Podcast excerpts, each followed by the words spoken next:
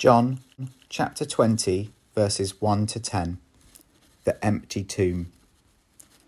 Early on the first day of the week, while it was still dark, Mary Magdalene went to the tomb and saw that the stone had been removed from the entrance.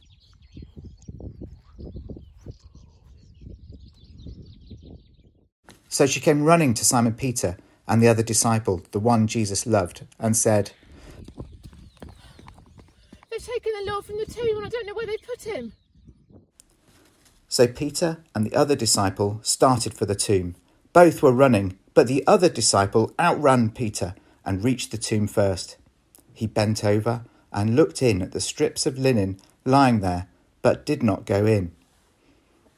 Then Simon Peter came along behind him and went straight into the tomb. He saw the strips of linen lying there as well as the cloth that had been wrapped around Jesus' head.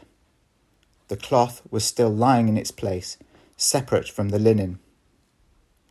Finally, the other disciple, who had reached the tomb first, also went inside. He saw and believed.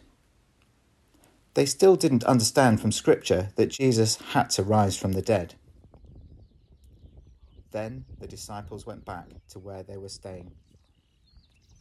This is the word of the Lord. The story of the first Easter morning is a story about running, but different kinds of running. I wonder what your running style says about you. That's if you've run at all recently. Are you a beautiful, efficient machine or lots of furious, red faced, tortured activity? On Easter morning, we see two kinds of running. The first person that we see is Mary Magdalene.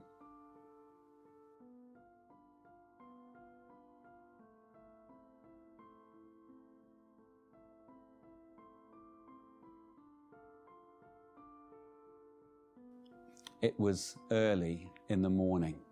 It was still dark and cold.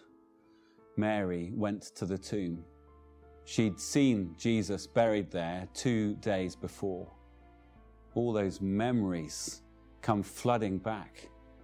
She had one last thing to do prepare Jesus' body to be buried properly, with respect.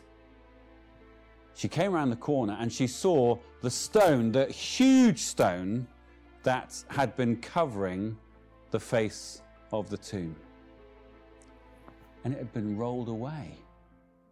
Her first thought was sorrow. Oh no! Couldn't they leave him alone, even in death? So she started to run. I don't think it was sprinting running, it was hesitant, stop start, crying running. It was, I don't really know where I'm going running. Mary told all the disciples what had happened. Peter and John were there, two of Jesus' closest friends. Sometimes you get the sense that, like a lot of good friends, there was a rivalry between the two of them. The news uh, from Mary that the tomb was empty was an enormous shock for everybody. I think this was more like the 1500 meters. It was, I'm going to get there first. I'm going to beat you. It was that kind of running. It was, I'm going to beat you even if it kills me trying to do it. Let's imagine what it was like. And they're off to a flying start today in the Garden Tomb 1500. The Apostle John takes an early lead. He's got youth on his side, and uh, Peter's showing his extra years and a few too many sardine sarnies. As they come round the final bends, Peter puts on a final push, but it is John who strains ahead. And, well, I think it's all over, but wait a minute. John pulls up. He pulls up short. He's looking into the empty tomb, but he won't go in. Peter pushes past and goes into the tomb. What will he find? Absolutely nothing. Peter and John cannot understand what is going on. The tomb is empty for sure. There was evidence that Jesus had been there the burial cloth and the strips of linen and the stone rolled away. But what did the empty tomb mean? Empty's a bad thing, right? Hmm.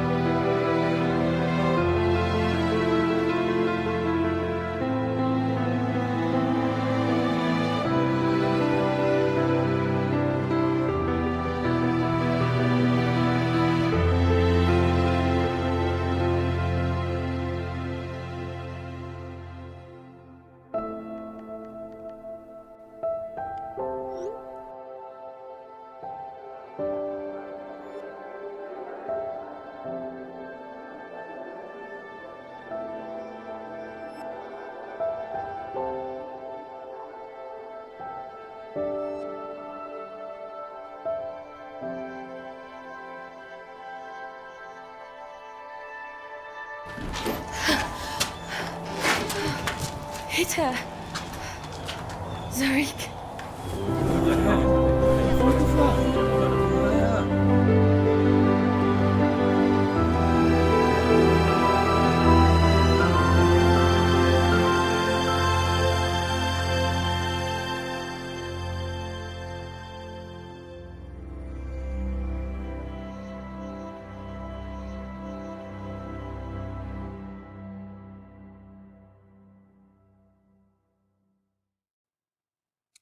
Well, you know what the empty tomb means because we've spent the whole service singing about it. Jesus is risen from the dead. But the disciples didn't know yet. They would have to wait a little bit longer. But they do help us see what getting our heads around the resurrection of Jesus is going to be all about. It's partly about the physical evidence. Was the tomb really empty? Had Jesus really died? There's loads of good stuff written about this.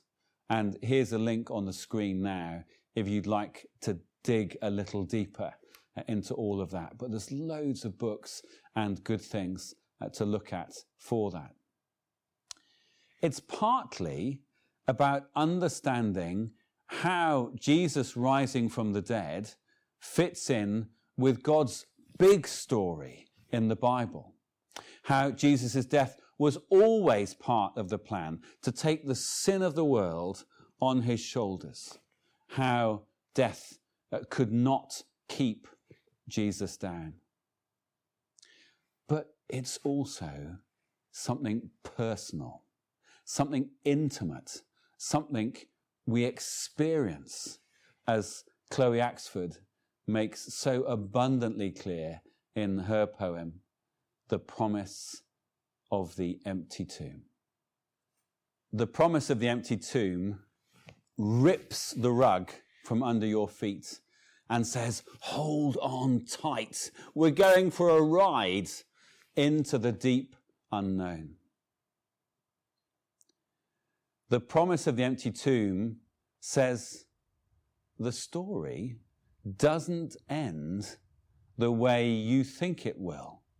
Yes, your future is set in stone, but I carved it and it's beautiful.